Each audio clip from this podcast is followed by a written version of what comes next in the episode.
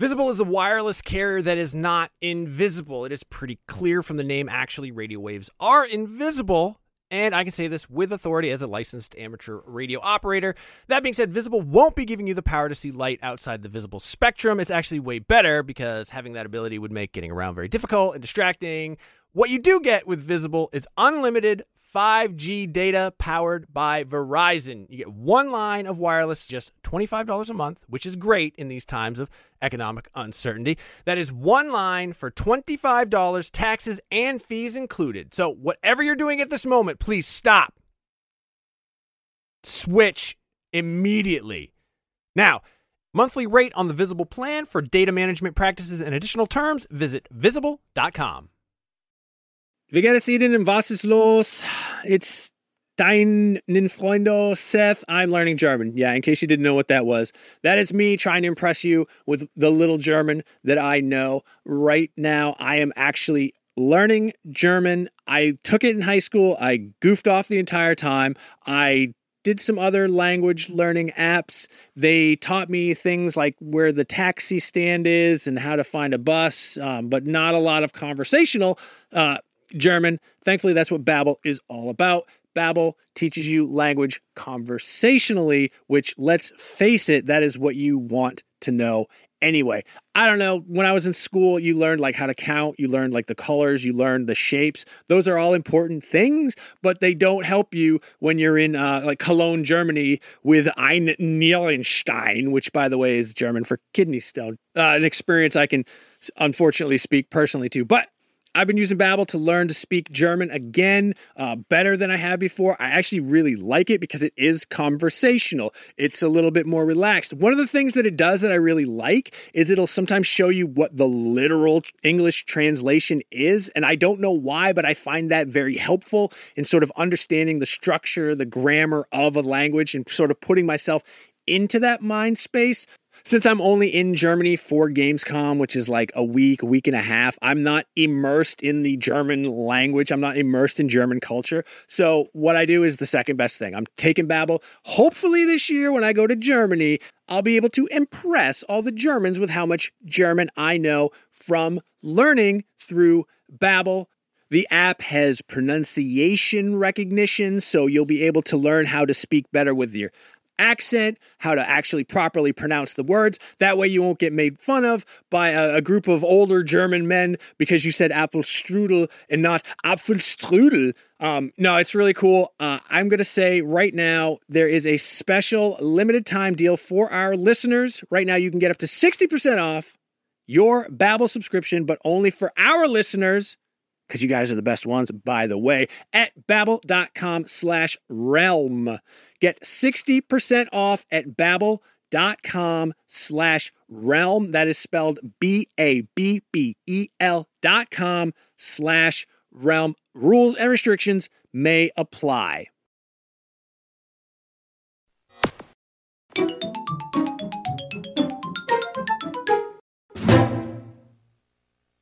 What is up, Super Ninfrendos? I am Seth Macy. This is N V C six eighty-five, and have we got a freaking show for you today. Joining us from the studio, we have Reb Scoops McScoops Valentine. Scoops McScoops, I like it. I get better nicknames every single week, I feel like. Every single week. Uh, between uh, you and our special surprise guest, we have Marie.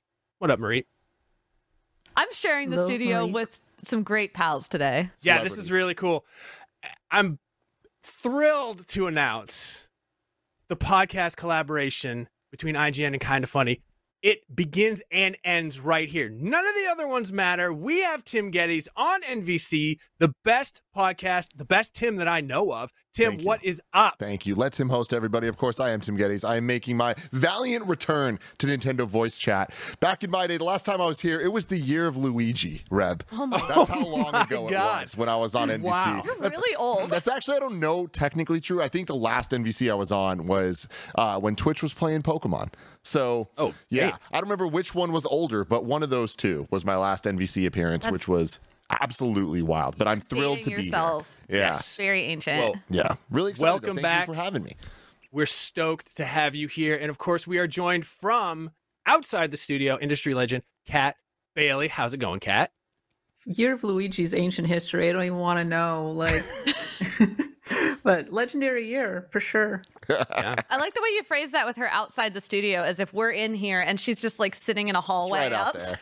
Yeah. Yeah, she's on a stool outside. I've been displaced by giant Marie. Yeah, we didn't have enough room yeah. for, for yeah. Kat in here if we brought the Mareep in. And well, obviously we did have room for Kat in our studio just a couple days ago on the Kinda Funny Games cast. Everyone should check out. She did absolutely amazing. It was a I'm bragging about your studio. Yeah. Starting the fights already. Hey, you know, no, it's not fights. It's it's all about the love. This week's been great. We've been having so many fun collaborations. Like we're the podcast Beyond's crossing over with P S I Love You. Uh, we have XCast crossing over with Unlocked, and we don't have a Nintendo show, which makes me very, very sad. I'm also the one in charge of those decisions, but it makes me very, very, very sad. So I'm happy to be here to talk about Nintendo with y'all. Well, you know how to call well, if you ever start host... one, Marie. Exactly. I, as the host of the number one Nintendo podcast in the world, I'm glad you guys don't have a Nintendo podcast at, at the moment. So um, before we get going, is anybody else extremely hot? Is it really hot to anybody? I guess you aren't in the same state as me, but hold on a second.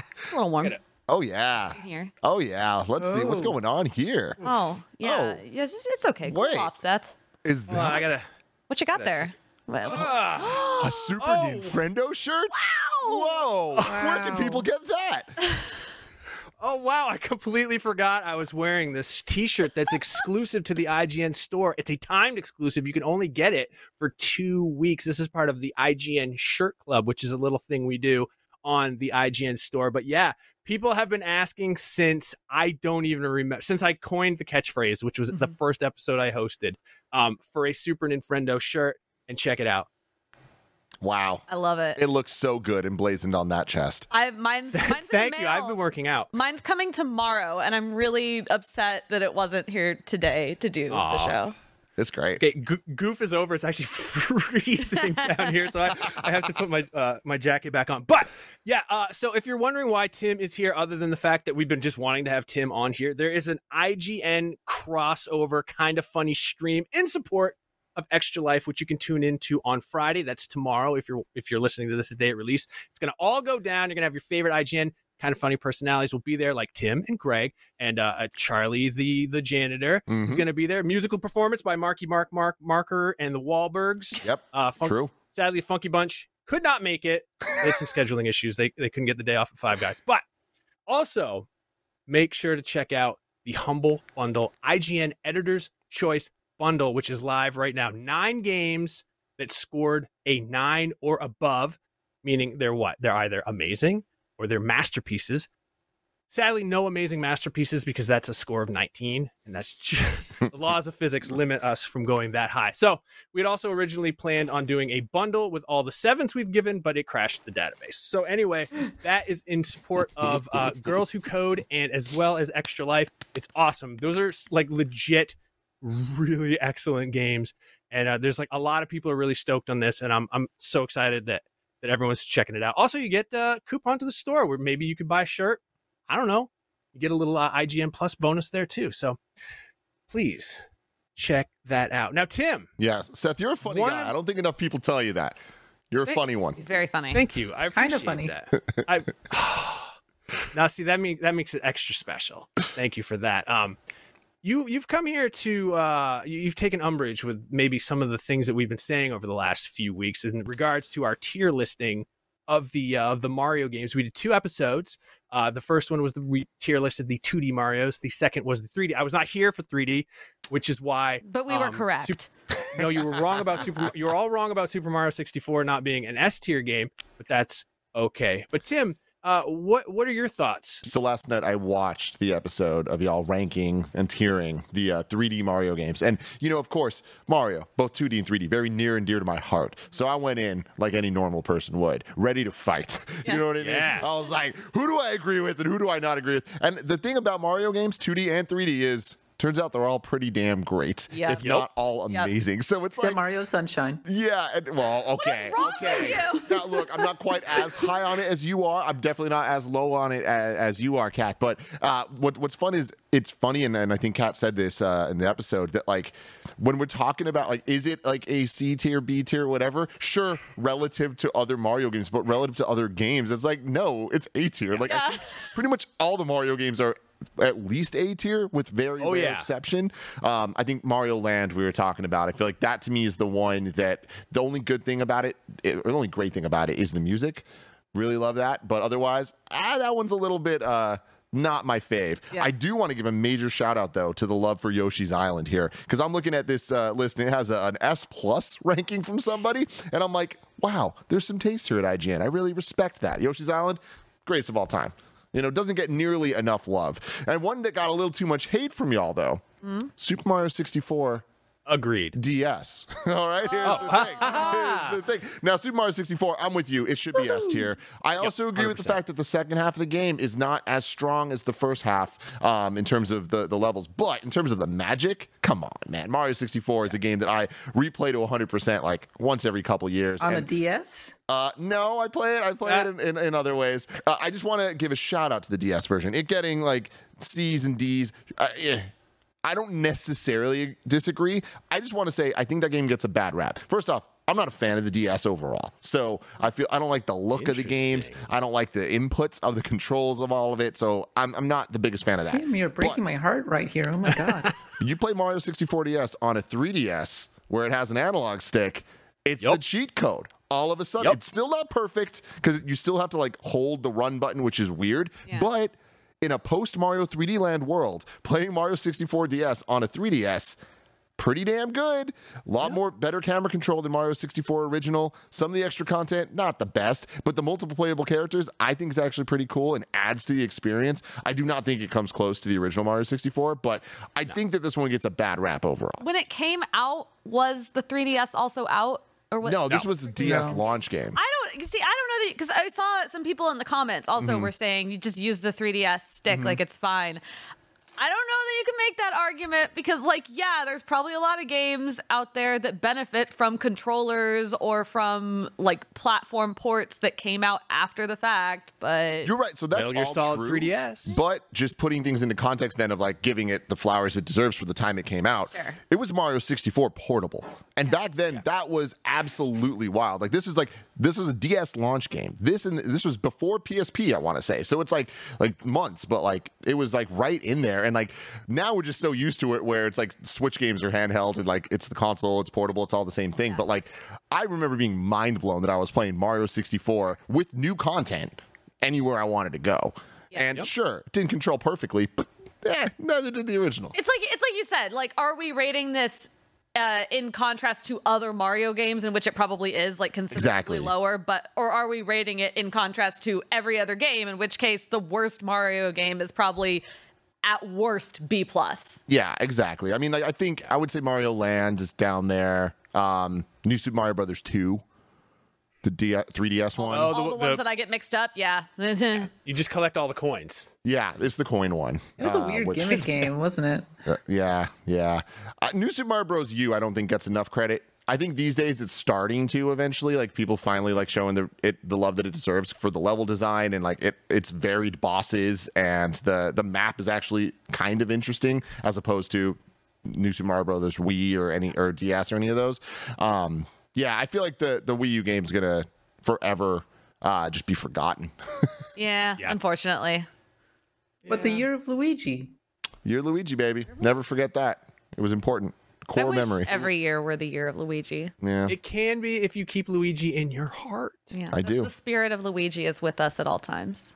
Yeah, but yeah, overall, I kind of think Luigi. Y'all have good taste. I'll say that. Yeah, you know? It's hard not to when you're talking about Mario. Yeah, and like the Mario Galaxy games are just utterly incredible. The the thing that I'm happy that you guys did was give three D World as much love as you did because that game is fantastic. And I feel like people yep. write it off because, you know, people don't like the Wii U. So it's like, all right, cool, whatever. Right. They forget about it. But like three D World is incredible. And I, I think yep. it is a top tier Mario game, whether you're talking two D, three D, the whatever this is in between. Like it is fantastic. You add Bowser's Fury to that. And it's just like, man, one of the most like perfect packages of platforming ever.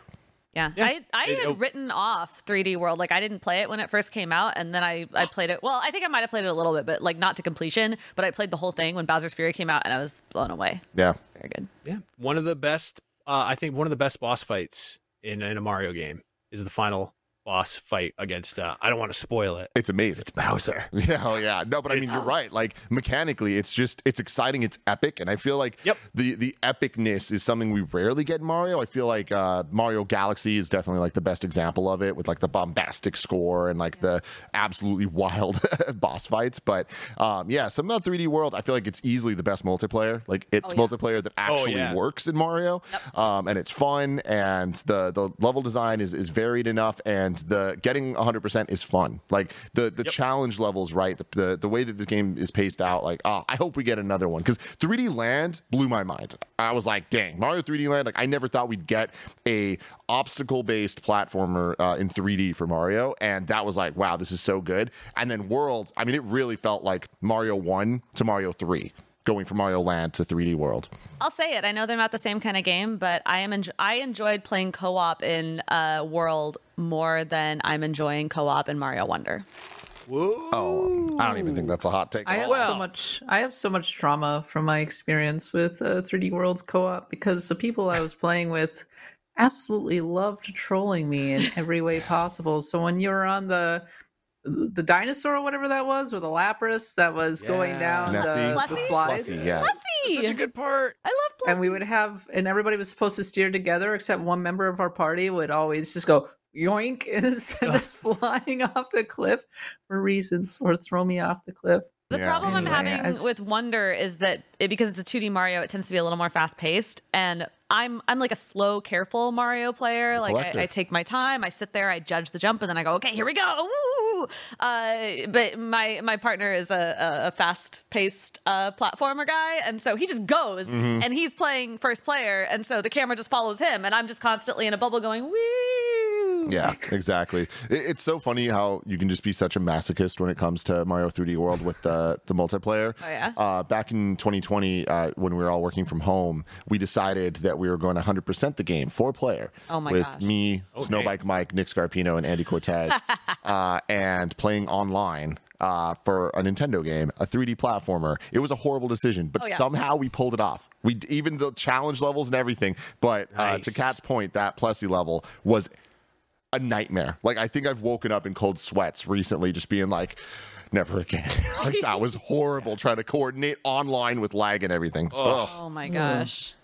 Dear Lord. Well, no. we, we're going to talk a little bit more about Mario Wonder uh, kind of towards the end of the show, but I think since we've brought the subject up now, just makes organic sense mm-hmm. to talk about it. Um, Kat, you wanted to, I think, change up your opinion, your stated opinion on the official record from last week. Oh my God, putting me on the spot. I mean, I'm sorry. I, I could I could just talk about how I beat it. My Ooh. opinion's been going up on it. I have finished uh, several more worlds. Uh, I think I'm on like world six now at this point. So there's a couple more worlds to go. And it's been getting a lot more diverse and a lot more ambitious, and the worlds have been getting bigger. And the thing that stands out to me is Mario Wonder encompasses a surprisingly large number of classic Mario experiences, yeah. including O G Mario two, which was not something that I was expecting, but I really enjoyed. And there were some nice puzzle levels in there. I found a, a, a whole world that just felt like a giant Mario World tribute, maybe to like Vanilla Dome or something like that. Mm. I, like the Magma Bog feels very Mario very Mario yeah. World, oh, I yeah. think. Um, I'm now on the Mushroom Bog or whatever it's called. But uh, yeah, I really enjoyed the desert level, which just felt like an extended tribute to Mario two. And uh, I, I like the variety. And uh, it's just a lot of fun to play. It's very joyful, I think. It is yes. a very joyful game. I think that that is probably the... If you were going to describe this game in one word, that wasn't Wonder. Uh, also, I, I've come around on Elephant Mario. I wasn't sure about him, but he's my so go-to power-up for the most part. He's good. Nice. Awesome. Reb, you had an important news bulletin This is why. This is why you're Scoops McScoop. Yeah, actually. What's... So I've I've also been playing Wonder. I'm not. I'm, I'm not quite as far along as Kat. I'm taking it a little slowly. Uh, and I learned something. Uh, I believe Red has an image uh, that I, I was hoping he'd show uh, regarding this. So uh, up on the screen. If if you'll recall, there, there was a debate uh, several years ago when I think Mario Odyssey came out, uh, whether or not Toad's mushroom was a head or a hat. Oh, um, yeah. And there were there were extensive articles written mm-hmm. about examining this. Uh, Um, and some of the evidence that was presented was in the animation uh, that may or may not be canon, unclear. But not canonical. Toad That's like okay. fully removes its mushroom, and it seems to be a hat. Um, there's also a like I think in one of the games, Toad has an electrocution animation. You can like look inside the skull, and there's nothing inside the mushroom. Mm. There's like no skeleton in the mm. mushroom. Uh, but then there's also uh, in Mario Odyssey, Toad wears headphones, not down where you would expect the ears to be, but up on the mushroom, indicating there might be ears in there? Mm-hmm. Unclear. Anyway, Mario Wonder has offic- officially canonically settled this debate. Uh, one of the little uh, tips that appears on a loading screen, uh, which I'm hoping we can pull up here in a second, proves definitively that it is in fact a head, not a hat. Whoa. Wow. And I just wanted everyone wow. to know that. I'm happy we so can move detachable? on with their lives. The hat's no, detachable? No, no, it's his head. It's not detachable. The head's detachable? It's, it's, it's his head. Yeah, here we go. There Toads are residents of the Mushroom Kingdom, and those are their heads, not big hats. Wow, like they actually oh, wow. explicitly they said it. confirm it. Okay, cool. Just said the thing. Yeah. yeah this game really so is a wonder. So it can detach like a snake's tail. Yeah. I don't think it's... they just—they don't detach. They're supposed to be stuck okay. on there. I, I think. I think the anima- I think what's happening here is the animation is being rendered non-canonical. Mm. Mm. Okay, well that's good because that show kind of sucks. Actually, it's not a good like that. M- Milli Vanilli did a guest uh, appearance on that show. Awesome. I remember that episode. it was it was awkward, but so yeah.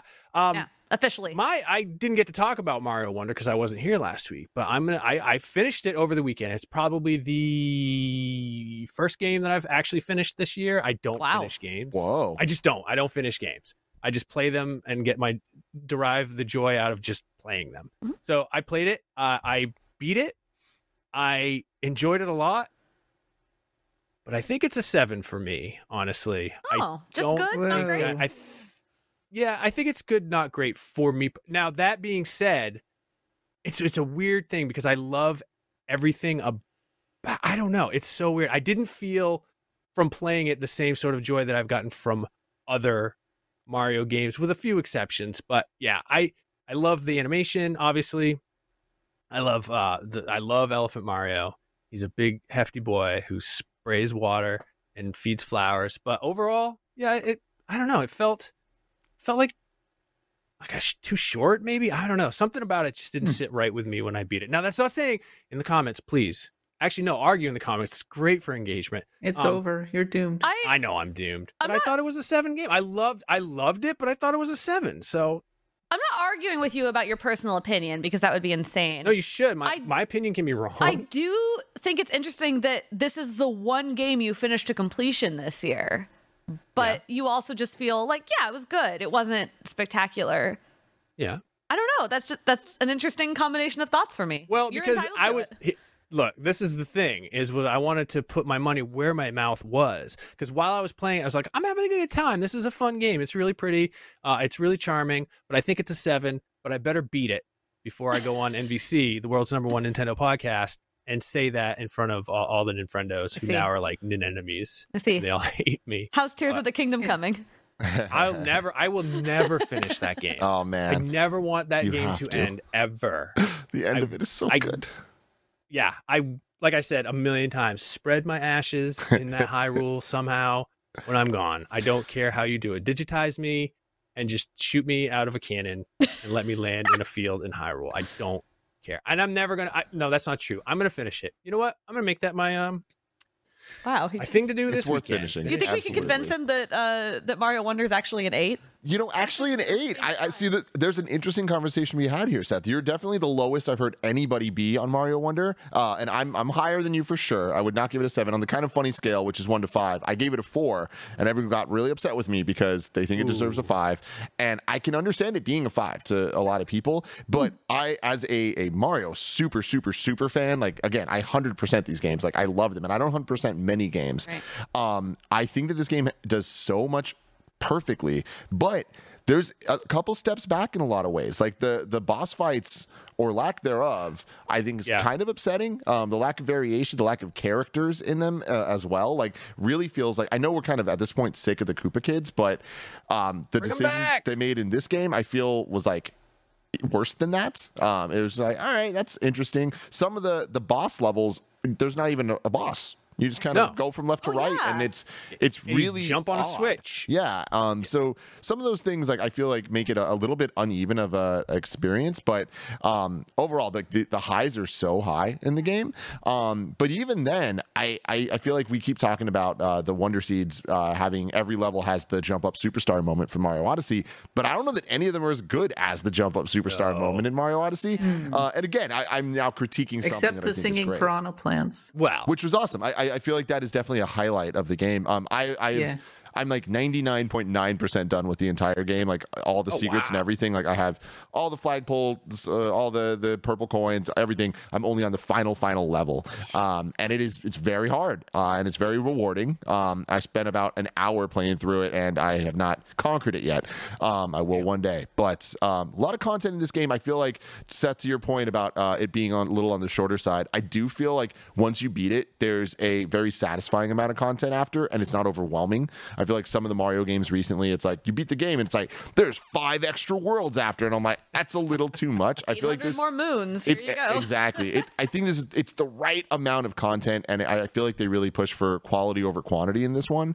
Um, but like I'm, I get where you're coming from with the seven. I, I think it's a little low, but I, I think that it's there's something about this that I feel people that didn't play the last like four Mario games, the new Mario, new Super Mario Brothers series, or the people that just wrote them off because they're on the Wii U, or right. for a multitude of reasons. Like it's been ten years since we got a new two D Mario. That's like, right. and the last mm. one was Mario uh, Wii U, which everybody like had a bone to pick with. So I feel like a lot of people are playing this and they're like, it's amazing. And I'm like, compared to Mario Wii U, I don't know how much more amazing it is. I think it's better, but like, I don't actually, I don't know that I do. I don't know that I do. We'll have to wait yeah. and see a couple years from now how I uh, think back. Because I will say, Seth. Yes. This game's grown on me. The more, the last couple weeks that I've been thinking about it, I'm like, all right, I still stand by my four out of five, but I, I think I might be a little too harsh on it for how fondly I, I am thinking about it in, in the off time. Can I? Sure. It's, it's nice. And also, though, I liked the Kirby game from last year more. Oh, me too. Oh, me too. Yeah, for you know sure. What? And uh, I think this is a, I think we have just really high standards for Mario platformers. And so it can throw things off uh, a little bit. I think there's so much that this game does right. I love the mobility that the patches afford. Um, mm. I got the second aerial jump, the, the double jump badge, and I've been really enjoying that, for example. Also, sorry, Jada, I switched over to Daisy as my main character. Dang, those um, are fun. Shout out. Having a great time. There was a lot of does... Daisy defenders in the comments last week. Yeah. So awesome. Not too Rosalina, baby. I think it does accessibility really well and yeah. better than a lot of older Mario games. It's often very beautiful, and a lot of the levels are very clever. Um, yeah. I think that I keep waiting for that moment that sends it above and beyond and makes it absolutely transcendent uh yeah. because Mario games, very high floor, very high, very very high ceiling. Yep. Yep. And I said when when we had uh Ryan McCaffrey on to talk about his review, and we were talking about that that moment in Super Mario Odyssey was, you know, maybe my favorite video game like moment that I've ever experienced as far as just like joy. Well, I was playing through that level in uh Don- New Donk City and just smiling. And like the whole, I couldn't believe that that was part of it. And I, I think maybe you're right. I think I was spoiled from that, and I was expecting something equivalent in this one, and it never came. And, you know, it kind of it didn't sour me on it, but I guess I was a little bit disappointed. Also, the final ba- boss battle I, wasn't that great. Yeah. I think a lot of people also got spoiled on Mario Maker um, because Mario Maker people, like players, spent years crafting every possible kind of Mario level you could want. Levels that are surprising, levels that are extremely difficult, levels that have cool boss fights. I mean, yeah, they can't like create new bosses, but they can reconfigure Bowser in ways that are like super interesting to defeat him. Uh, you know, people created cute little puzzles and things full of hidden secrets and impossible levels and ba- anything that you could think of. It was in Mario Maker somewhere. And so I think after so many years, the, the ten year gap between Nintendo designed two D Marios, The Mario, the two D Mario everyone was playing was a Mario Maker. Yeah, yeah. yeah I think people got Mario spoiled Maker on that. Ruined me on Mario. Yeah, I, oh. I also think but that there's in, go for it, Kat. Mario Maker ruined me on Mario in the sense that Kaizo levels were so dispiriting that it made me feel like everything I had ever thought about Mario was a lie, and that I was never actually good at Mario. Oh my and gosh! And it ruined me in the same way that Street Fighter. Uh, playing competitive Street Fighter ruined me on Street Fighter and fighting games overall. That's depressing, Kat. And so I have huge P T S D about Mario Maker. I just want to say that, but they're very fun to watch in streams. Oh, yeah. Oh, yeah. I also think that in addition to there being the, the ten-year gap, and even before that ten-year gap, it was ten years of back-to-back-to-back-to-back New Super Mario Brothers games. Mm-hmm. Um, yeah. In that ten-year gap, we saw the, the rise of two D platformers that we hadn't seen since the nineties with the retro yeah. kind of revolution. And, yeah. like, Super Meat Boy changed the game. And then you continue oh. that along to, like, things like Celeste. Our, oh, my God. our expectations Expectations for a two D platformer, I mean, like, even Mario has a lot to kind of like achieve because it's being compared now not just against itself and against Sonic the Hedgehog. Not throwing shade, I love my boy Sonic, but let's be real, Shout you know, yeah. Mario is Mario. Yeah. Um, yeah. But Mario versus Celeste, Mario versus Super Meat Boy, different conversation. It's not like, oh, Mario wins. It's like, oh, there's a conversation there. Yeah. Um, but to Wonder's credit, I do think that it is the closest. We we talk a lot about Mario three D World and Galaxy to an extent, feeling like three D versions of the two D games. Mm-hmm. This very much feels like a two D version of Odyssey. Yeah, I agree. Which I, I think yeah. is uh, is interesting, and it reminds me more of Yoshi's Island than any Mario game we've had. The lack of the timer, the focus on exploration and, and collecting things, and and the the puzzles, uh, the way that the levels are designed. I really appreciate it, and it's funny because I'm such a Yoshi's Island stan that like uh, I, I know there's like a lot of back and forth of does it count as a core Mario game? Does it not? I really don't care. At the end of the day, any chance to talk about the game, I'm excited. It says Super Mario World two, exactly. Core Mario game. I know. We're allowed to make up our it's, own rules when we make lists. Who cares? I, I just feel like my argument in my heart now after Wonder is that Yoshi's Island is more a Mario game than it ever has been because mm. in terms of gameplay, it's like Wonder really kind of feels like a sequel to that in terms of the the way the game is set up and like the focus of the game and the power-ups, even like how weird it all is. Um, but yeah, I I really enjoy the the kind of like two D version of a three D Mario game that Wonder is, and I, I hope that we get more of that. Having said that, I hope we don't get Mario Tunder. All right, I, I want, oh, I, I want, the, I want the next Mario two D Mario game to just be something completely different. Like, yeah. and uh, I, I feel like we'll see. Great return to form for two D Mario. Mm-hmm. Yes, yeah, that's what I'll it's say. It's really fun. Yeah. Look, I think yeah, also joyful. Like Tim, you mentioned that you know it is just like it's against the other Mario games, and I think maybe I'm being un- unnecessarily harsh because it is a Mario game, and yeah. maybe I if this were like a Rayman game, I probably would like be like, oh, it's an eight or a nine. Well, that, see, so that's, that's my other problem, too. And, man, I'm, oh, I'm going to get so much hate in the comments, and I guess it's deserved to some extent. But, like, my problem is I'm a two D platformer fan. Yeah. So I did play Celeste. I did play Rayman Origins and Legends. I did play Donkey Kong Country Returns and Tropical Freeze. So a lot of the wow moments in this game, I'm like, I've seen this in Rayman. Mm-hmm. I've seen mm. this in Donkey Kong. I've seen it done better. And, like, that is disheartening to me. Because as cool as the Piranha Plant moment is in level two. Yeah. I've seen it in Rayman.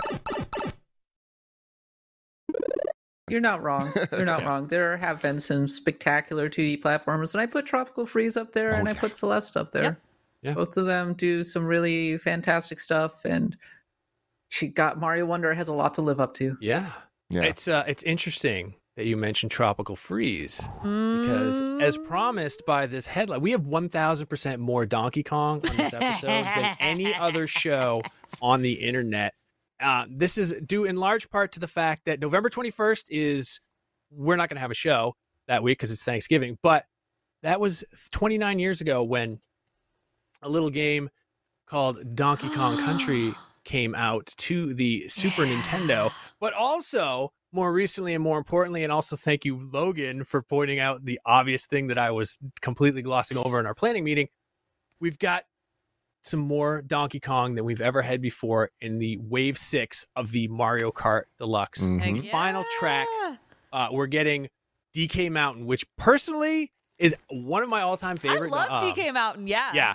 I like I love Double Dash and D K Mountain. Uh-huh. Like you get shot out of a barrel. Oh my god! Frig on. That was yeah. so cool at the time. Yeah. I know like every other Mario Kart course now has getting shot out of yeah. cannons or fly, weird crud. That was really cool in Double Dash. I love that. Yeah, and now it's in Wave Six uh, of the uh, Mario Kart eight Deluxe. Oh, a little update on Mario Kart eight Deluxe. I still haven't found my copy. No, so I've mm. not. I've not played a single track. Uh, oh my yeah. god, that breaks my heart. I know. I don't. I'm probably just gonna have to buy a new, yeah. new copy of that game. They're so little. Another copy so of that easy. game sold. Oh, I lost my. I lost my copy too, Seth. That's why I'm reluctant to buy physical editions of uh, Switch games because I lost both Smash Brothers and Mario Kart eight at various points. So I've purchased Smash oh, Brothers sh- twice. Okay, well, Seth, well I'm, I... I'm talking out of my butt right now. I haven't fact-checked this, but I'm pretty sure that Black Friday is just around the corner, and I'm pretty sure that Nintendo's holiday bundle this year will be Mario Kart eight Deluxe, and you get a Nintendo Switch with it. You're not actually talking out of... That is...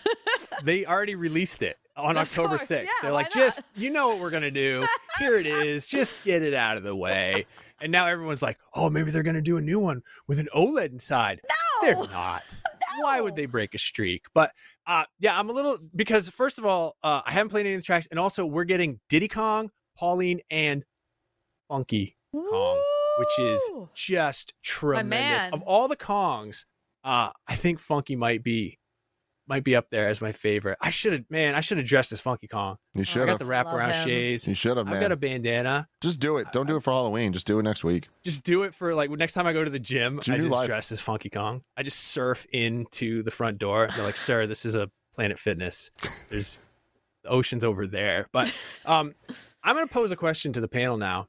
Um, given what we have got with Mario Kart eight Deluxe, is this a more content-rich game than Smash Ultimate? No. No. No. No. No. Well, okay, we'll move on. No, then. but uh, I, I do want to talk about that for a sec, though, because Mario Kart eight Deluxe, I mean, my God, it's a, it's a perfect okay. video game. And I, I feel like yeah. it is the gift that keeps on giving for me personally, where, I mean, th- the very nature of the Switch being portable, like, this is one of my forever games. Like, anytime yeah. I'm on a plane, I'm like, you know what? I'm going to do a Grand Prix. Why not? And the fact that they have added, d- they've doubled the amount of content in this game with these yep. the booster courses. Awesome. And, you know, maybe the quality isn't there uh, in terms of like the fidelity uh, and the like the design of the D L C uh, courses compared to the main game. But the fact that they have custom music that is in the style, that jazz style yeah. of Mario Kart eight Deluxe, like there's just so much love. And like, I'm so concerned about what the next Mario Kart could be. Like, obviously, you could say, all right, it'll be the Smash Brothers. All the characters will be there. But like, cool. Besides that, like, this is just so special and so good and, and such an ultimate version of Mario Kart eight that um, I'm I'm blown away that like there's still I'm still going to be playing this game after over a decade since yeah. Mario Kart eight original came out. Um, yeah. And in in just a few short weeks, I'm going to be going for even more gold stars. Like it's it's wild. I mean, I think if you yeah. I I think the I think I've said this on this podcast before. And I, I cannot explain in a logical way why I have this opinion. Smash Brothers gave us Smash Brothers Ultimate, and I th- I personally think the next thing they should do is pare way the heck back and have a much smaller roster of fighters and a much smaller roster of just stages. Mario versus Luigi, very, well, maybe slugging it out. More. Maybe put Fox in there, um, and and have sure. it be just just very very contained. Mario Kart, I don't want that. I, I absolutely do not want that for Mario Kart. I think that the best possible follow-up to Mario Kart eight Deluxe on the Super Nintendo Switch two or whatever it is we're doing uh, would be... How did you know that's what it's called? That was um, embargoed information. Whoopsies. Mm. Oops. Uh, would be to, would be to do Mario Kart eight Deluxe Deluxe or something and have a... an even more upscaled, nice, polished version of literally an everyone is here moment.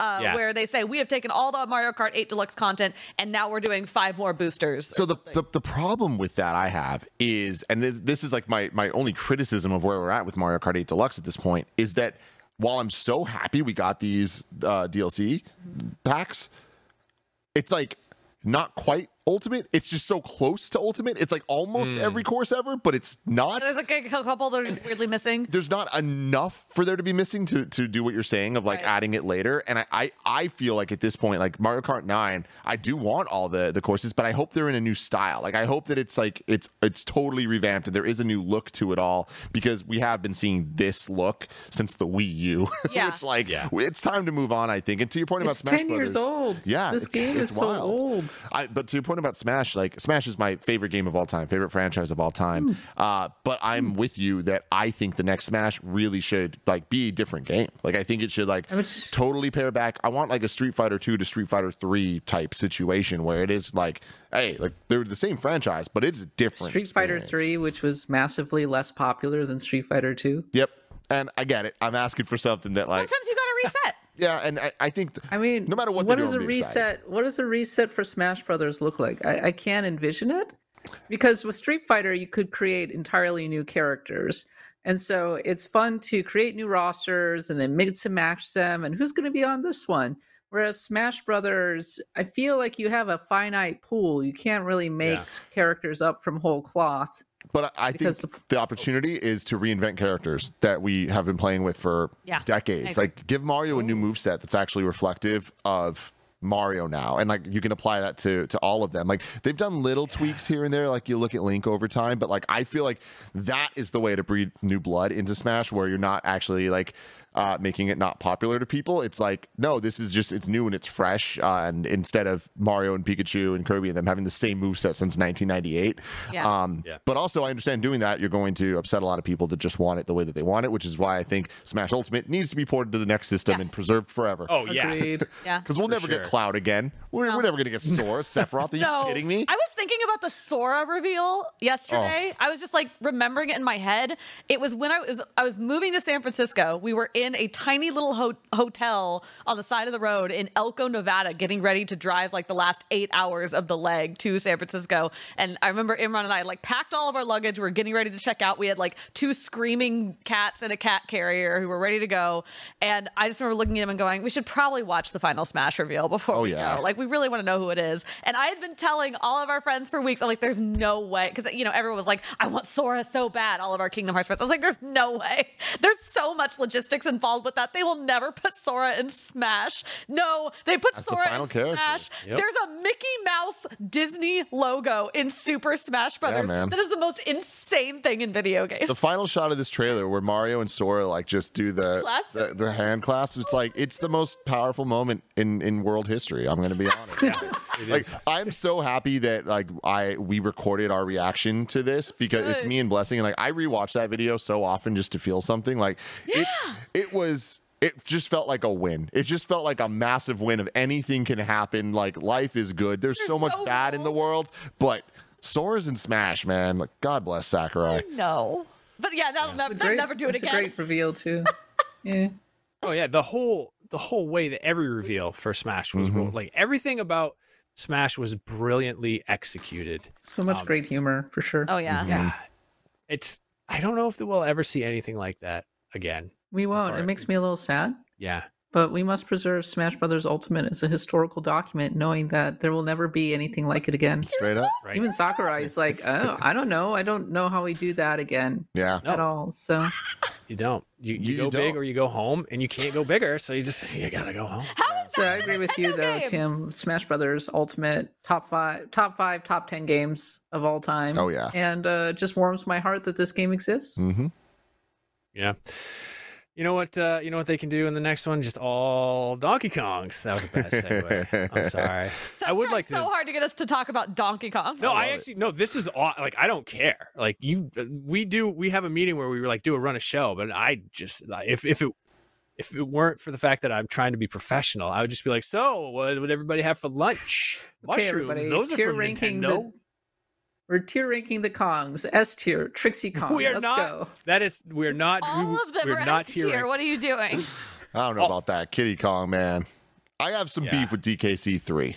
Oh no, that's fine. And it and it and it runs deep. And and it's funny because I I don't want to get ahead of your show here. I don't know where if we're going with this. But no, no, no, this is perfect because I can segue right, right in. I just want to say, Donkey Kong Country one, I, I absolutely love. I adore. I, it is, I mean, it's just so special to me for like what it was at the time it came out. When the game first loads up and like uh, Donkey jumps down with the the boombox and the theme starts playing, it's like yeah. a hip hop remix. I'm like, this is the coolest thing I've ever seen. Like this is this is like the peak of of masculinity. Okay. Uh, then Donkey Kong Country two is just, it's up there with like the best platformers ever. Like that is in the conversation with Mario games, which I think is wild, and Tropical Freeze as well. Um, but then you get to Donkey Kong Country three and I'm just like, it is such a step down to me. Like I, I just have never been able to wrap my head around it. And the thing is, I like playing as Diddy more than I like playing as Donkey, just with how nimble he is. And Donkey Kong mm-hmm. Country two essentially just gives me two Diddies. It's Diddy and Dixie. They both play how I want them to.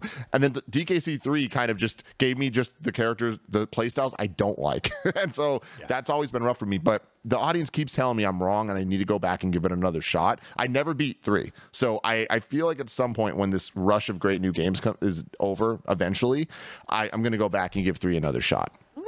All right.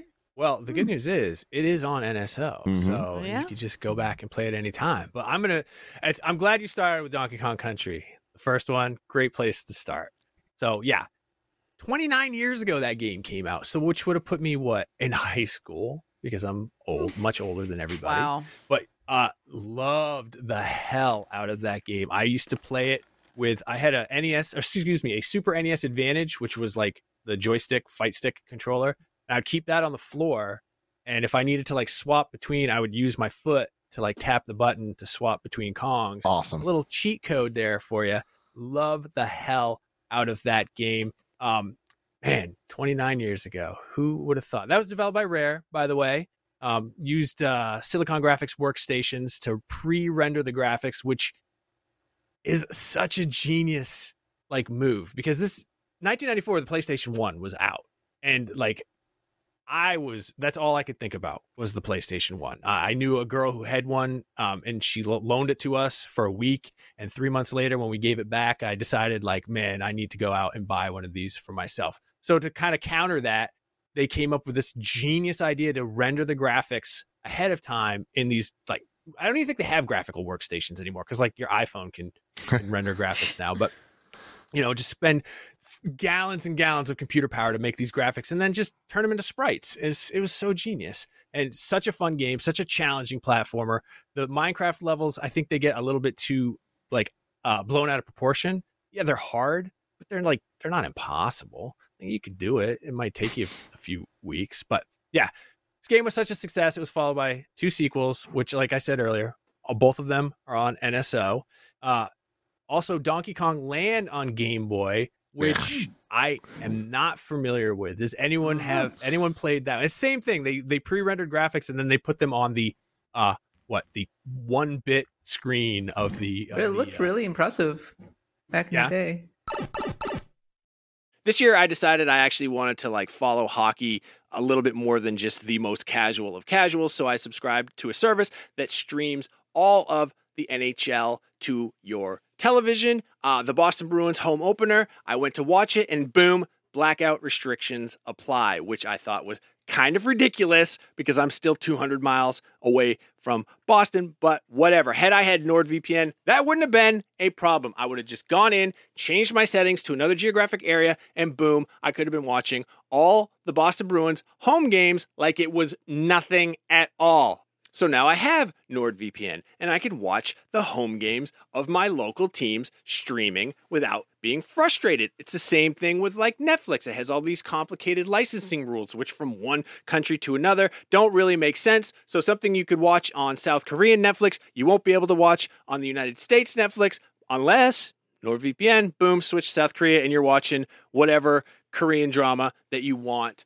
I highly recommend you do that. I haven't done it myself, but people seem to enjoy them, and who am I to try to bring down people's enjoyment? Uh, NordVPN, more than just entertainment and sports availability, it's going to protect you, especially when you're traveling, when you're using public Wi-Fi. People are trying to get in there. They're creeping on you. Bad actors, people trying to steal your password, your bank account details. Who knows what the government's doing these days? I can't keep track. They're all over the damn place. NordVPN, It's going to protect you. It's going to protect up to six devices, because I know you have at least that many devices in front of you right now that can hook up to the internet. Boom. Fastest V P N in the world. You're not going to get any buffering. You're not going to get any lagging. Uh, it's going to stop your I S P from bandwidth throttling, which they do. That's kind of sneaky, especially how much you're paying those guys. There's threat protection to protect you from viruses and malicious malware and whatever else.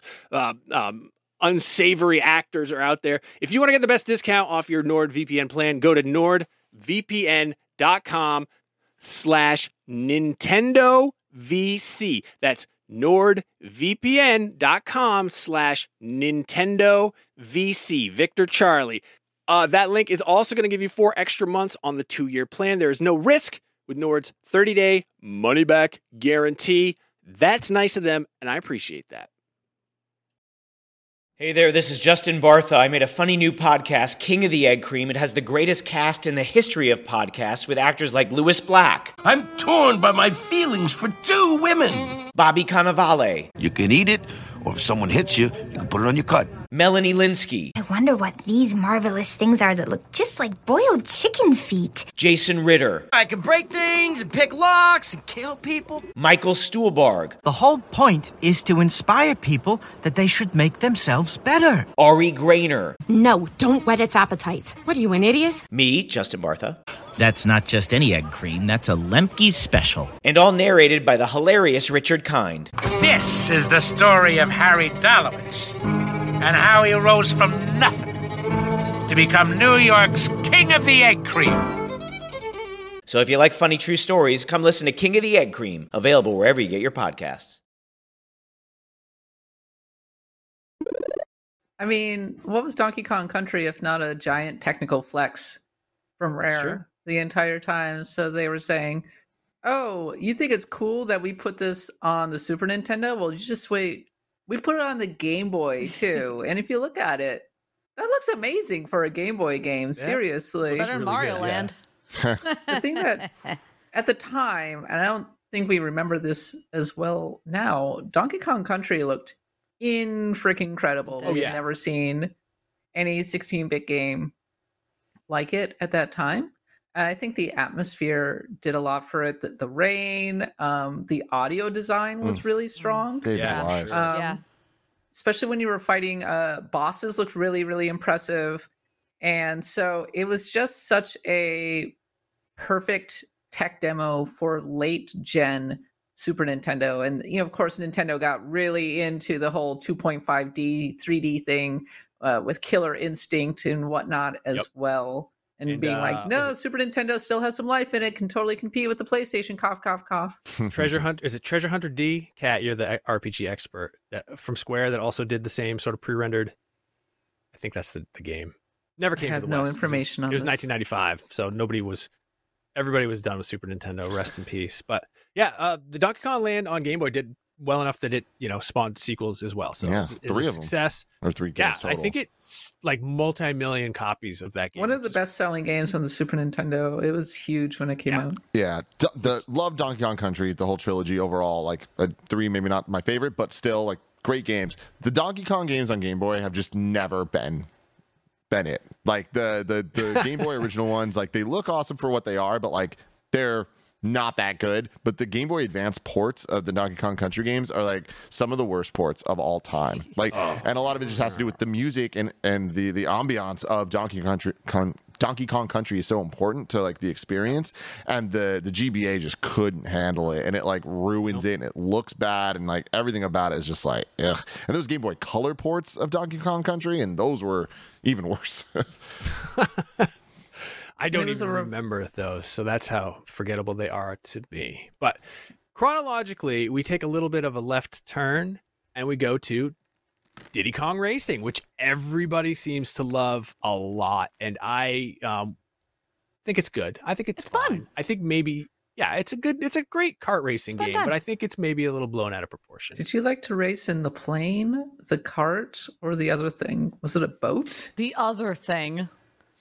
Yeah, like those vehicles. Are the only three uh, types of transportation. No, this was what Rare time. did. They took a very pure Nintendo idea, and then they were like, let's make it big. Yeah. Let's just make it as big as possible. And they did that with Banjo and D K uh, Donkey Kong sixty-four, and they did it with Diddy Kong Racing to the point of maybe being a little overbearing, but mm. it was fun to fly around in an airplane in this game. And it had a single player campaign, like a fully explorable world. It's actually kind of wild. Yeah, it's it's a beloved uh, kart racer out there that people are constantly... It was also like the only N sixty-four game to come out holiday nineteen ninety-seven. Um, I know GoldenEye came out in like August, but it was a tough time if you were an N sixty-four owner.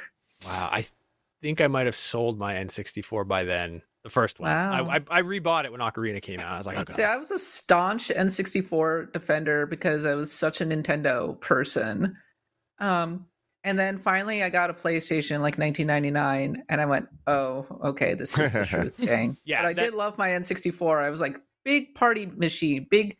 Big, uh, great for multiplayer, but secretly in my heart, I was like, well, I, I went through the, like, that period seven. Where I was, you know, I must have been like seventeen or eighteen years old when this thing came. No, I think I was eighteen, and uh, I played it and I loved it, but then I was like, ah, I'm too old for this baby stuff. I gotta get a PlayStation. They have blood and stuff on there.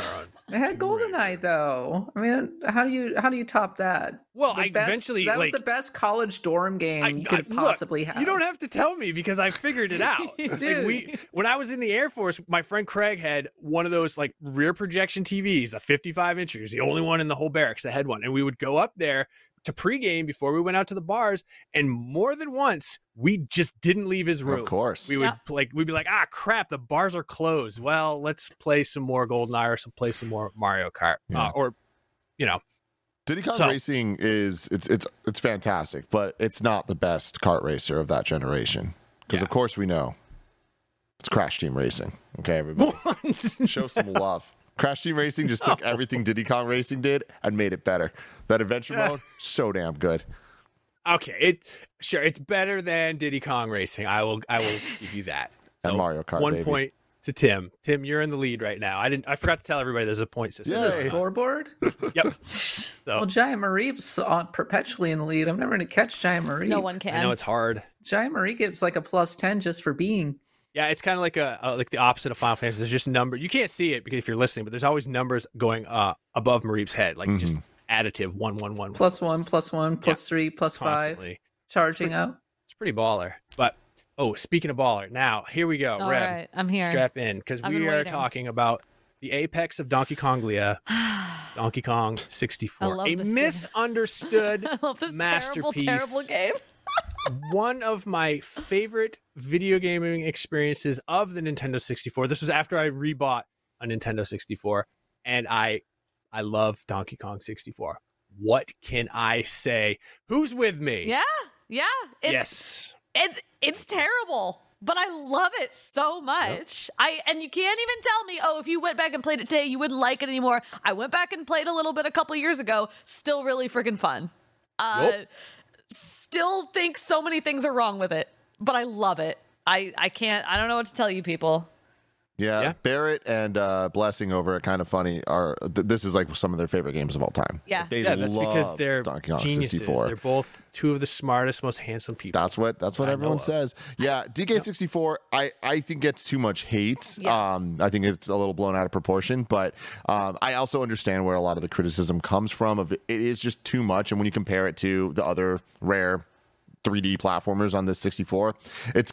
I feel like the weakest of them. Yeah, sure. Um, but yeah, fair enough. Still, I, I there's a lot to like in it. I just think that uh, it might have been a little too ambitious for Donkey Kong. Like I feel like yeah. it, there's something about it that like it because it was Donkey Kong and it was a three D Donkey Kong. People were expecting a Mario sixty-four type, like from the from Mario World to sixty-four, from Country to this, and I don't think it's that.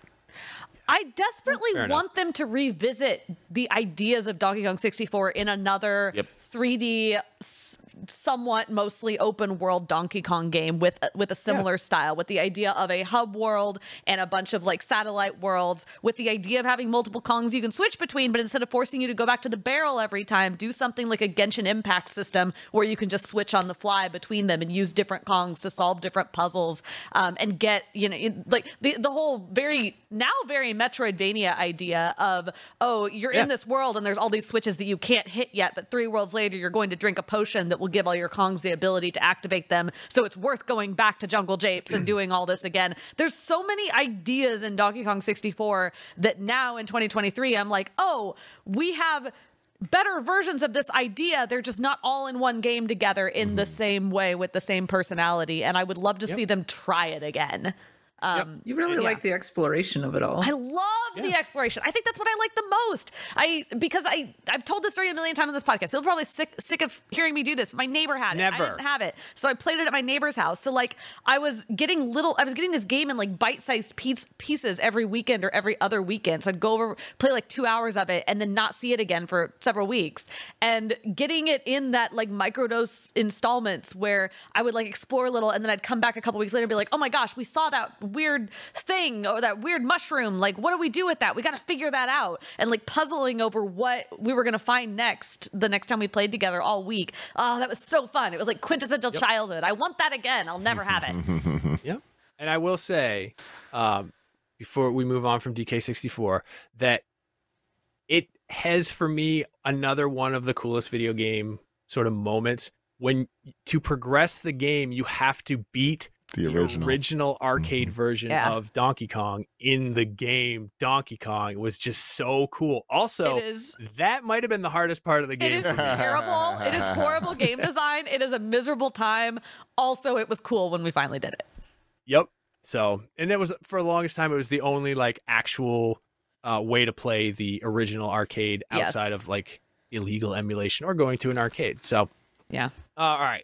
Donkey Kong Country Returns came to the Wii and three D S, oh, yeah. which was also, uh, I think I got it from an eShop reward. Um, like I know I cashed in points. I have it on my three D S. I also have it on Wii. You know, it, we've already talked about Donkey Kong Country. They just made it nicer looking. It's good. So yeah, it's it's it's a great it's a great way to play Donkey Kong Country if you have not before. You talking so, about the three D S version or yeah, the three D S yeah, and the okay. Wii version. Because like the Wii version, I, I I don't think so. Like the motion controls, like the forced motion controls, oh, of like having to okay. like go like that for the roll. It was just a, a bad decision that was just like a byproduct of the Wii era where they were like trying to force all that stuff to happen. Uh, yeah. It worked in some games, didn't work in others. I know a lot of people really don't like it in Mario Galaxy of like having to do the waggle. I got used to it there. There's something that felt right. D K C yep. Returns, I feel like, is so superior on the three D S. It's like not even close. Um, three D, or Returns was announced at the first E three I was ever at. Um, nice. And I was so excited just because we were getting a new two D Nintendo game. Like that just felt uh, from retro. Like, what are you yeah. talking about? So yeah, cool. Yeah. Um, and I, I enjoyed it quite a bit, but I, I feel like it's a perfect example. It's kind of like three D Land we were talking about earlier, where Tropical Freeze is just so much better that I think retroactively actually makes Returns even worse. Yeah, I think that's a fair assessment. Actually, Tropical Freeze is the next game chronologically to come out. It came out on the Wii U. Nobody had a Wii U, so they brought it to Switch, and they brought it with Funky Mode, which was a nice thing for them to do. And if you're not sure what Funky Mode is, you turn it on, everything's awesome. No, it's actually, it yeah. just makes it, it makes it like, well, you can't die. Like you, Funky comes and rescues. I can't remember. I reviewed this game on this. This is like the first big game that I reviewed for I G N was Tropical Freeze on the Nintendo Switch. Um, it's a fun game. It's a hard game. It is a, a very good uh, uh, classic, like Donkey Kong, just savage, beat you to death. Another uh, game with great co-op, face. actually, both yeah, of them. I didn't play it because I don't have any friends, but yeah, I've heard. I, I so I I first watched Donkey Kong Country Returns on the Wii and Tropical Freeze on the Wii U get played by my by my ex and his best friend in college dorm rooms, and it was like pure entertainment. Like I'd be like reading or something, and I just sit there, and they'd just be shaking Wiimotes and and yelling at each other about controlling the the rocket barrels, and it was hilarious, and it was so much fun. And then finally, like I got my own systems and played them myself, and I'm like, I love this. I want that stupid magic of co-op. Uh, I really did like Funky Mode, but I keep I keep waiting for them to make another game in this series so I can play co-op and and get some of the the magic of that. Yeah, well, it's interesting that you say that. Where is Donkey? Where is Donkey Kong? Well, real you quick, I want to say, I want to talk about Tropical Freeze, because like th- this oh, is yeah. one yeah. of Don't the best Don't gloss over Tropical Freeze. This is one of the best games ever made. It's like, so good. I, I feel like it's, yeah, it's easily sure. one of the best two D platformers, but I feel like it does not get nearly as enough credit. It is not oh. talked about. And I think people are st- like, they are talking about it. I still don't think it's enough. I, anyone that's played this game, they get it. They know. So good. But the amount of love and care put into making it a, a full package is honestly pretty unrivaled. Like, it is so incredible that every single platform, every element of the stage has it's, there's no just floating platforms. It's like everything is designed in a way that th- with the the foreground background system they have, where you're kind of like jumping back and forth with the the, the cannons or the barrels or whatever it is, um every single thing you're jumping on is being held up by some statue or some like yep. uh, formation, and sometimes it crumbles it crumbles or, and it, it, it, it or like bounces or whatever. There is so much, like the whole game feels like a set piece. It feels like touchable. It feels like yes. you can feel all the yeah. pieces. Yeah. And there's also a musicality to it all. That music's been such an important part to what makes Donkey Kong Country so good. And I feel like Tropical Freeze, I mean, the fidelity of it all, the, the, the arrangements are just so good, but they feel like they are part of the world that you're playing. And every single choice just feels like it's adding to itself. And you add on top of that fun collectibles, great platforming, like a challenging gameplay, fun boss fights. Like Tropical Freeze yeah. really has it all. Yeah, really tense moments. Like I, I, I think this was Tropical Freeze. It was. It was. It, this might be Country Returns, but it, ha- it has like those moments where like the giant. I think this is Country Returns actually. The giant cheese wheel like comes mm. down and chases you. Um, but there's like a lot of moments like that in Tropical Freeze too, where just the whatever set you're in or whatever stage you're in just sort of like explodes out of itself, or like there, there's weird fruit or like jungle animals or like like very things sort of bursting out at you or following you or, or or crumbling around you, like you were saying, in in ways that make the stage feel really dynamic and force you to react to them while also using clever stage design to lead you where you're going to need to go next. Yeah. So if you're watching, yeah. you understand exactly what you're supposed to be doing. And the roll was a button, not a waggle. So yeah. that was yeah. great too. Yeah. Absolutely. It's a good game. It's a good game. Yeah, it is a good game. And it's been five years since that game came out. On the or, Switch? Or maybe even more than that. On the Switch, yeah. It's yeah, been it's longer than that when U, it came yeah. out on the Wii U. But uh, we have not seen any Donkey Kong. So I'm like, where's Donkey Kong? I know Shigeru Miyamoto's listening. Again, he always does. He writes in every week. Um, where's Donkey Kong? I mean, so we like, know what we... Retro's doing, because Retro worked on... Retro's the studio behind Tropical Freeze and, and Returns. I mean, I doubt it though. At they're this point, they're a little busy no, no, right they're now. Busy. With, uh, yeah, yeah. Metroid. Yeah, yeah. yeah. I, mean, I mean, look. All the rumors. Given the choice, I'll take Metroid all day. So wow. Yeah. Wow. Wow. I will. Okay. I, I will one hundred percent. I will. I would okay. step over Donkey Kong's body if it it's meant Metroid Team Prime Seth. Four Team were coming Seth. Out today. It, It's so. It's not. I, I I think a lot of. I, if you told me you had this opinion, I'd be like, yeah, yeah. sure. Seth's saying. I feel like to me, there's very few people in the world that would want. A, people lost their minds when they announced the Donkey Kong Country Tropical Freeze was happening, and they're like, "You're doing another one of these instead of a Metroid Prime? On like, are you kidding me?" Like, yeah. And I, I think even now that'd be even more more wild. I would love. I want both. I mean, um, yeah, we live in a yeah. world where we could have both but, eventually. Um, all the rumors mm. have been that Nintendo E A D's been working on a two D Donkey Kong that is more like. Open and more of like uh exploration type game, but like at this point those rumors are like yeah, who can say years old and where's like, that Wind Waker yeah. Twilight port mm. exactly I mean but th- th- those oh they're uh, putting Donkey Kong in uh instead of Link. That's what's been taking so long. Did they announce a Donkey Kong game that was more like Donkey Kong ninety-four recently? Yeah. Well, that, that's a port, or uh, not a port, that's a, a remake of a G B A oh. game, but Mario yeah, versus yeah, yeah. Donkey Kong, yeah, which is coming next Mario year. Mario versus Donkey Kong. Yeah. Okay. Yeah, that doesn't, that one. I, there you go. There's Donkey Kong. Fair. You found him. He's right there. There he is in a gameplay that style. He's not Donkey Kong really Country, like but that much. But that's I don't okay. think that we're ever getting another Donkey Kong Country. I don't. I don't think really? That's true. I don't think they're going to that's fully abandon true. It. I. I don't know that we're going to get it like tomorrow or next year even. But I. I absolutely think they circle back around to the Donkey. Because it, look, it's. I know Nintendo does insane things all the time, but this is a a staple franchise for them that has been wildly successful in pretty much all of its iterations. Yeah, I just... Yeah. I well, define wildly iter- successful. Certainly up there. Tropical Freeze sold pretty well, if I remember right. Yeah. by Wii U standards. Well, yeah, I, I don't did think it do well on the Switch too. I don't think it did that well. Like that, I, I'd be interested to, to see that. And also, we're talking about Nintendo, so even that well could still be like so much right. more than other games. But I, I honestly would be surprised if we saw another Donkey Kong Country ever. Um, I think we'll get a new two D Donkey Kong, but I think it's going to be something new and, and fresh. Like I, I think that we, to answer your question of where's Donkey, I think that we are, are due for a, a refresh. We're due for like a hey, Donkey Kong's back with a new vibe, and it, it's not what you're used Fresh to from before. Yeah. I mean, he yeah. was in Mario. He was voiced by Seth Rogen. Yeah. So he was, he still very much matters, obviously. Yeah. Uh, I, I, I'm kind of with Reb, actually. It would be fun to see them return to uh, three, the three D exploration genre with uh, a, a new perspective on Donkey Kong sixty-four. I'd play that. Yeah, I would. Right. Uh, Donkey Kong I'd Tropical be... Freeze sold two million units on the Wii U. Okay. Which that's for, great. For the Wii U. Great. Holy cow. Uh, that's incredible for a Wii U the, game. The Switch version sold four point six two million right. units as of okay. December twenty twenty-two. Which, you know, no, obviously major win and is great game. Better than several other Nintendo franchises. I think they're not going to ditch Donkey Kong. But, I mean, I feel like if you're selling less, like half as much as a Luigi's Mansion game, I think that yeah. just kind of puts into perspective where you where we are in terms of like Nintendo's franchises, and like I don't think that they look at it Ooh. as like a major win. Yeah, but Luigi's Mansion so like nine million, right? Yeah, so so the reason wow Lu- Luigi's Mansion three has sold twelve point eight two million Whoa. copies as of March twenty twenty-three. Whoa.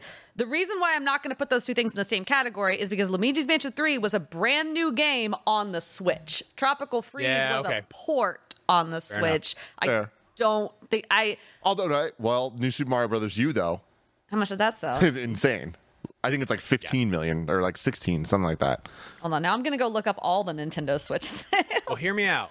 twenty twenty-four, year of Donkey Kong. Year of the Donk. You got my number, Nintendo. We can talk it. We can talk it out. Year of Dixie Kong. I'm just saying they, yeah, that, they keep weirder yeah. franchises alive. Pikmin's still doing okay. Oh, no. That's... Donkey Kong is extremely important to Nintendo. I just don't know if the Donkey Kong Country specifically is going yeah. to keep coming back if it. They might go in a different direction. I, I just yeah. think that when we look at the, the movie and we look at the um the, the game we're getting next year, which is Mario versus Donkey Kong, I I predict they're going to lean into the rivalry between Mario and Donkey Kong. Like that really was kind of the point of the movie, and I, I can see them bring trying to bring that back in some form in the next mm. game, uh in, in, in a in a platformer style, whether it's three D or two D. Like I think they're going to position Donkey Kong more as like a, a anti-hero. It's a grittier take on Donkey yeah. Kong.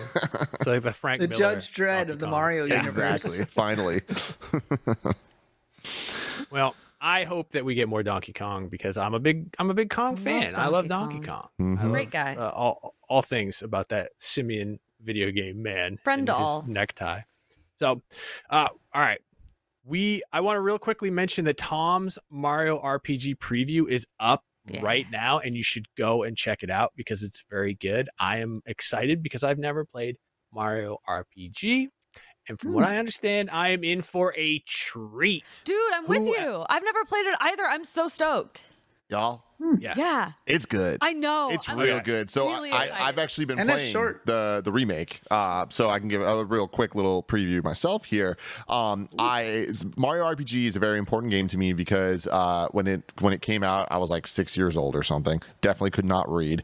Uh, and I went to Blockbuster, rented this Mario game. I didn't know what R P G meant, but I was like, Ooh. this looks super cool. And I'll never forget bringing it home, putting it in, and just looking at my dad and being like, I, I don't know, man, just jumping on the bed in the beginning. And I'm like, and he's just like, are you just going to jump on the bed? I'm like, I don't know what else to do. Like, I was just so confused. It was like way, way above my pay grade. And then years later, um, allegedly, I decided to try to, to, to play this game again um, through means that were, you know, allegedly legal. Mm-hmm. Um, and it was the first ROM that I ever played. And I didn't understand. I was still, so I was dumb when I was six. I was still dumb when I was sixteen. Um, I didn't understand you needed to put a ROM in an emulator. So I was just trying to double click on it and it wasn't opening. And I'm like, what is going on? Um, eventually figured it out, played through Mario R P G. And I was like, oh, oh, everyone was right. This was worth the wait. This was worth all the trauma that it put me through. Uh, but to play through this new one now, um, about five hours in, I am just blown away by the love and care being put into this. It reminds me so much of the Link's Awakening remake that they did a couple years ago, where it is a totally brand new art style, but it keeps the the the vibe and the style of the original, and it, it feels like a worthy remake. Like, it doesn't just feel like, uh, like a lot of times we'll see remasters or remakes, and it's like, yeah, sure, it looks prettier, but you lost the the the feeling, the magic of what the original had. Like, I love the Crash Bandicoot games, despite their quality, whatever. The remakes, I'm happy they happened, but they lost the style of the original games. And it, it, it feels like you're just playing something that, like, looks prettier, but it doesn't feel like the same thing. This feels like Mario R P G if it was made in twenty twenty-three. Multiple nice. times I'm playing on handheld on my Switch OLED, and I need to just pause and just look at the screen, just be like, how? How does this look this good? It is completely just mesmerizingly beautiful. Um, the asymmetric view still provides a couple problems in terms of some of the plat. There's a lot more platforming in this game than you'd expect, and some of the jumps can be a little difficult to discern uh, where you're, where you're jumping. Um, the combat is going to be very familiar to people, even if they haven't played this game, uh, that have played pa- any Paper Mario, any Mario and Luigi game. It is very action focused. You're hitting a lot of buttons, uh, a lot of like pressing buttons as like Mario jumps on an enemy or something. But the story is so charming. This game is so much funnier than I remembered it being. Um, it uses animation to tell jokes constantly, and it. it's just it's really weird and unique, and like it's straight out of nineteen ninety-six, but works just as well today. I'm very much having a great time with this game, and the music, oh my god, that's what I was gonna ask. Yeah, done by uh, Shimamura, who has also done the Kingdom Hearts soundtrack. I mean, come on, like just an all-timer for sure. Her and Mario music work is really good. Like, she did so good. Uh, the one that sticks, she's done a bunch of them, but the one that sticks out to me was Mario and Luigi Paper Jam. She mm-hmm. did the music for. Mwah, phenomenal, and really good stuff. I don't think it gets better in the Mario world than Mario R P G. So many iconic tunes, and what's really cool about this version is there, like, she, she came back to arrange new versions, but then you can also listen to the original soundtrack oh, if you good. want. So yeah. I was listening yeah. to the battle theme this morning, oh, and good. it just sounds like you're having a little party. It doesn't yeah. even sound like a mean combat theme. It's just. And there's uh there's new C G cutscenes uh, to kind of like help propel the story oh. forward a little bit. Um, and it just it feels like they belong. Like, I think that's the, the the best thing I can say about the game is that, like, this feels like uh, an incredibly faithful remake in maintaining what made the original special. And I think this one's going to catch a lot of people off guard. Like, I, I, I think that it's going to go a little under the radar, um, but I, I hope that the, it, enough people give it a shot, because I really think they're going to love it. Great I year for wait. R P Gs. I like the new triple move idea. I like that they actually enhanced and built upon the battle system rather than uh, having a straight, very faithful remake of the original game. Mm-hmm. That's what you want to do. You got to improve if you're going to remake a game. And this, I'm I'm so excited to play this. It comes out what, November seventeenth, yeah. I believe. So we're gonna have so much fun, Seth. Very, very soon. I know. I can't wait. And then uh, well, we can talk about it when we come back from the Thanksgiving break. We can. And how like much fun it is, and it's gonna be. It'd be so great. But go check out uh, Tom's preview to get another uh, side of things from Tim. Uh, Tim and Tom, mm-hmm. don't get them mixed up. Mm-mm. It's close, but it's different guys. Same. Two different people. So yeah, go check that out. Uh, all right, I want to hit question block real quick because we've got Tim here. People love question block. We've got we've got a good one here. Ariana Olmeda asks, what's everyone's favorite Pokemon? Ho, ho, ho, ho. It's Big Mareep, obviously. Obviously. Gigantamax Mareep. That's literally everyone's favorite Pokemon. What's, are these its ears? Mareep. Don't listen. So, yeah, yeah. do, do not listen. Where are its ears? I, I am a, a Pokemaniac, as they say. I don't go anywhere mm-hmm. without my Pokemon Go plus oh, plus. Oh, my God. All right. Are you playing Pokemon time. Sleep, dude? I, you know, I did for a while, but it, it wasn't keeping my attention. I'm going to be honest with you. And also, this is Pokemon Go is a full-time job. I need more people right? to play Pokemon Sleep with. Um, so I've been doing this. My favorite Pokemon of all time is Caterpie. All right, and I don't think I've oh, met a, a right. single person in the world mm. like me. Every every Pokemon is someone's awesome. favorite. I'm really glad I met the the Caterpie, the Caterpie guy. It's yeah. me. I don't know why. Ever since I was little, I think it had something to do with, you know, uh, Caterpie was Ash's first that he caught yeah. uh, in the in the show, oh. and and the whole Butterfree arc. Like, are you kidding me? Come on, it still makes me oh. cry. Um, but when I played right Pokemon for the first time, like uh, Blue, I was upset that I had to choose between Charmander, Bulbasaur, or Squirtle. I was like, I want Caterpie, so I literally. To- like tossed my starter out and caught a Caterpie, and I treated the Caterpie like my partner Pokemon. Nice. Wow. That's adorable. That's like hard mode. That's really impressive. Yeah. That's a great story.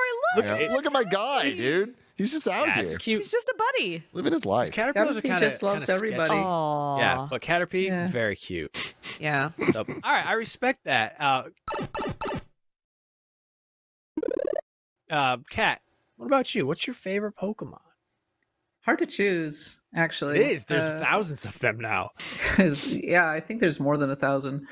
Uh, in my room, I have a couple of Umbreons and a Gengar and oh, things like that. Goes, um, yeah. I tend to think of Pokemon in terms of teams that I've enjoyed using uh, over the years, and I have certain favorite like dragon types and Metagross and whatever, but I don't know, if I absolutely had to choose just one, uh, I'll, I'll just say I'll, I'll just say Umbreon, sure. Oh, great That's choice. So yeah. cute. Fantastic yeah. choice. I love uh, shiny Umbreon. Oh, the blue. Um, yeah. Beautiful. One way or another, I usually have it in my parties. Same with Gengar. Um, Gengar, there's... also a great choice. Both of them are very much a mood. Mm-hmm. I think. Yeah. So, yeah. Nice. All right. I'm, man, this, this is going to be hard to follow Reb. Uh, so genuinely, and not doing a bit with the big Mareep, Mareep is genuinely up there. Really? Mareep's entire line. Mm. Yeah, I, uh, cool idea. I, I caught one. I don't remember which Mareep's version like, it's oh, in. It was in either that. gold or silver, but it was one of the early Pokemon. And gold and silver were like my favorite. I played them in tandem because I got them both for Christmas. I didn't understand. There was like basically no difference between them. So I was playing so them funny. back and forth. But, um, I caught Mareep in one of them, and like Ampharos was part of my team for a long time. Uh, my actual favorite has changed over the years though. And I, my current, my current buddy is Alolan Raichu. Raichu, uh, because the, oh. the lore around Alolan Raichu is that Alolan Raichu became so cute and round because the Pikachu it evolved from ate too many round and fluffy pancakes. I love that. Um, and Good that just him. speaks to me. So. I, I totally get that. Alolan Raichu and our buds. A real quick uh, Pokemon Gold and Silver story to maybe redeem myself for how stupid I was when I was a six-year-old that couldn't read. Um, I uh, lo- fell in love with Pokemon when I was eight when it came to America. Red and Blue, obviously, I was obsessed with. Gold and Silver. Could not be more excited for oh, a video yeah. game. We're getting Pokemon two. Are you kidding me? Oh, Let's yeah. go. Yeah. And I'll never forget my dad. Uh, we went, we were in, in Chinatown, and I look over, and the Pokemon Silver was there. And I was like, how is this even possible? It was a bootleg copy. Of course, yeah. You know, but like, I didn't know the difference. And I was like, I need this. I need this thing now. And my dad was like, I guess we got to get it. Because it wasn't coming out to America for like another year. Yeah. Um. And so I was just like, just. blown away that I had access to this, and I remember putting it into my Game Boy, and it was in Japanese, duh. Yep. But I was like, uh oh, like I am eight years old. I do, or I guess at that point I was like nine or ten. I was like, I do not know how to read Japanese. I barely know how to read. Period. Um, I remember um, downloading a, or not downloading, printing a uh, F A Q from GameFAQs of like how to play through oh, it and like what yeah. different yes. Japanese symbols printing meant things. GameFAQs. Yeah, and I somehow beat Pokemon Gold in oh, Japanese. Dude, that like, rules. It makes Legendary. no sense how I did that when I couldn't even play Mario R P G a couple years back, you know? So, Tim, when I was living in Japan, Pokemon Diamond and Pearl came out, and I could not wait to play it. I had to play it, but then, of course, it was in Japanese, and nobody else in America had it because at the time they didn't have simultaneous mm-hmm. worldwide releases. So I was having to lurk on the Cerebi uh, forums yep. and basically look at the mega thread of people playing through it, because there were certain parts of Diamond and Pearl where I didn't know where I was supposed to go next yeah. and what I was yeah. supposed to do, so I would get stuck. But that was that was my first experience playing Pokemon in Japanese, I love and it's it. near and dear to my heart. I feel like that is the next level, like of Pokemon just playership. If you played a game through to its climax in Japanese, it's like you're on a you're you are S tier Pokemon Pokemaniac. That so was like nothing man. but respect. Um, I mean, Tim's got me like he, yeah, he that, got me cupped. Yeah. I mean, I was gonna say like my kids were so excited about um, Pokemon that they kind of forced themselves to learn to read by playing Pokemon. Mm-hmm. Like Straight they could up. read a little bit, but by the time they were done playing a Pokemon game, they were just like reading books and everything. Isn't it's it awesome. incredible yeah, kids... that this franchise has that effect on people? Yeah. That it's like, I will teach myself how to read just to understand what these yeah. adorable animals are doing when they fight. Yep. Mm-hmm. Yeah. I mean, it's all crazy. Jokes aside, and like literally, like uh, Pokemon taught, like was a huge factor in me wanting to learn how to read and not like yeah. read the games, but then like the comics and the books and everything. It just got me so in to the point that that was the gateway for me to Final Fantasy and like playing. That's how Tim learned Japanese before he learned English. Well, there's that too. I mean, honestly, just like a familiarity with all with language. Period. Like it was just such yeah. a such a different time. But um, yeah, it's Pokemon was such a great kind of like jump off point to to R P Gs as a whole. Like playing uh, yeah. uh, Pokemon Red and Blue in ninety-eight and then leading into po- Final Fantasy ten uh, in two thousand one, I, I feel like was just such a, a perfect kind of uh, yep. progression of like learning a, a totally new type of video game that I now am obsessed it's, with. It's a lot of people's gateway R P G and a lot of people's That's first I was going to say, like, at, I can remember a lot of conversation at the time where people were saying like, this is a gateway to R P G for J R P Gs for children. Yeah. And it's true. Um, Dragon Quest was, for babies. Yeah. Yeah. I was much too old, but I did still get into like the Pokemon uh, scene a little bit, but my favorite Pokemon is Honedge. And I'm the only one who likes that little funny sword man. Every Pokemon does... is someone's favorite. I love it. Someone I love, I don't know cool. why I love Honedge so much. It's just this, this delightful little sword and he's got a cute little sword face. But unfortunately, I'm sad to say, we've run out of time. Oh, no. Tim, where can people find you? You can find me on Twitter at uh, Tim Gettys, G E T T Y S, or just on Kinda Funny, youtube.com slash Kinda Funny Games. We do a bunch of game shows every day, including Kinda Funny Games Daily that Reb's been on a bunch of times. It's great. Hell yeah. Kat's been on, too. Seth, you've never been on. I've never been on. I'm way over here. Yeah, yeah. One day right we'll get now, you so. Here. It'll be great. Hell yeah. I'm looking forward to it. But that is all the time we have for this week's N B C. Before we go, few favors to ask. Watching us on YouTube, leave us a like and a nice comment. If you're listening to us on a podcast app, please leave us a review. I've checked, I've seen people have left reviews and they hate me. It helps to spread the good N V C word. We will be forever Aww. In your debt. Remember, N V C is the only place where you can get the, get the thing. thing. Getty's the thing. That's what everyone oh. was making the joke. Oh, sorry. We can do it again. Getty's the thing. I love it. Getty's the thing.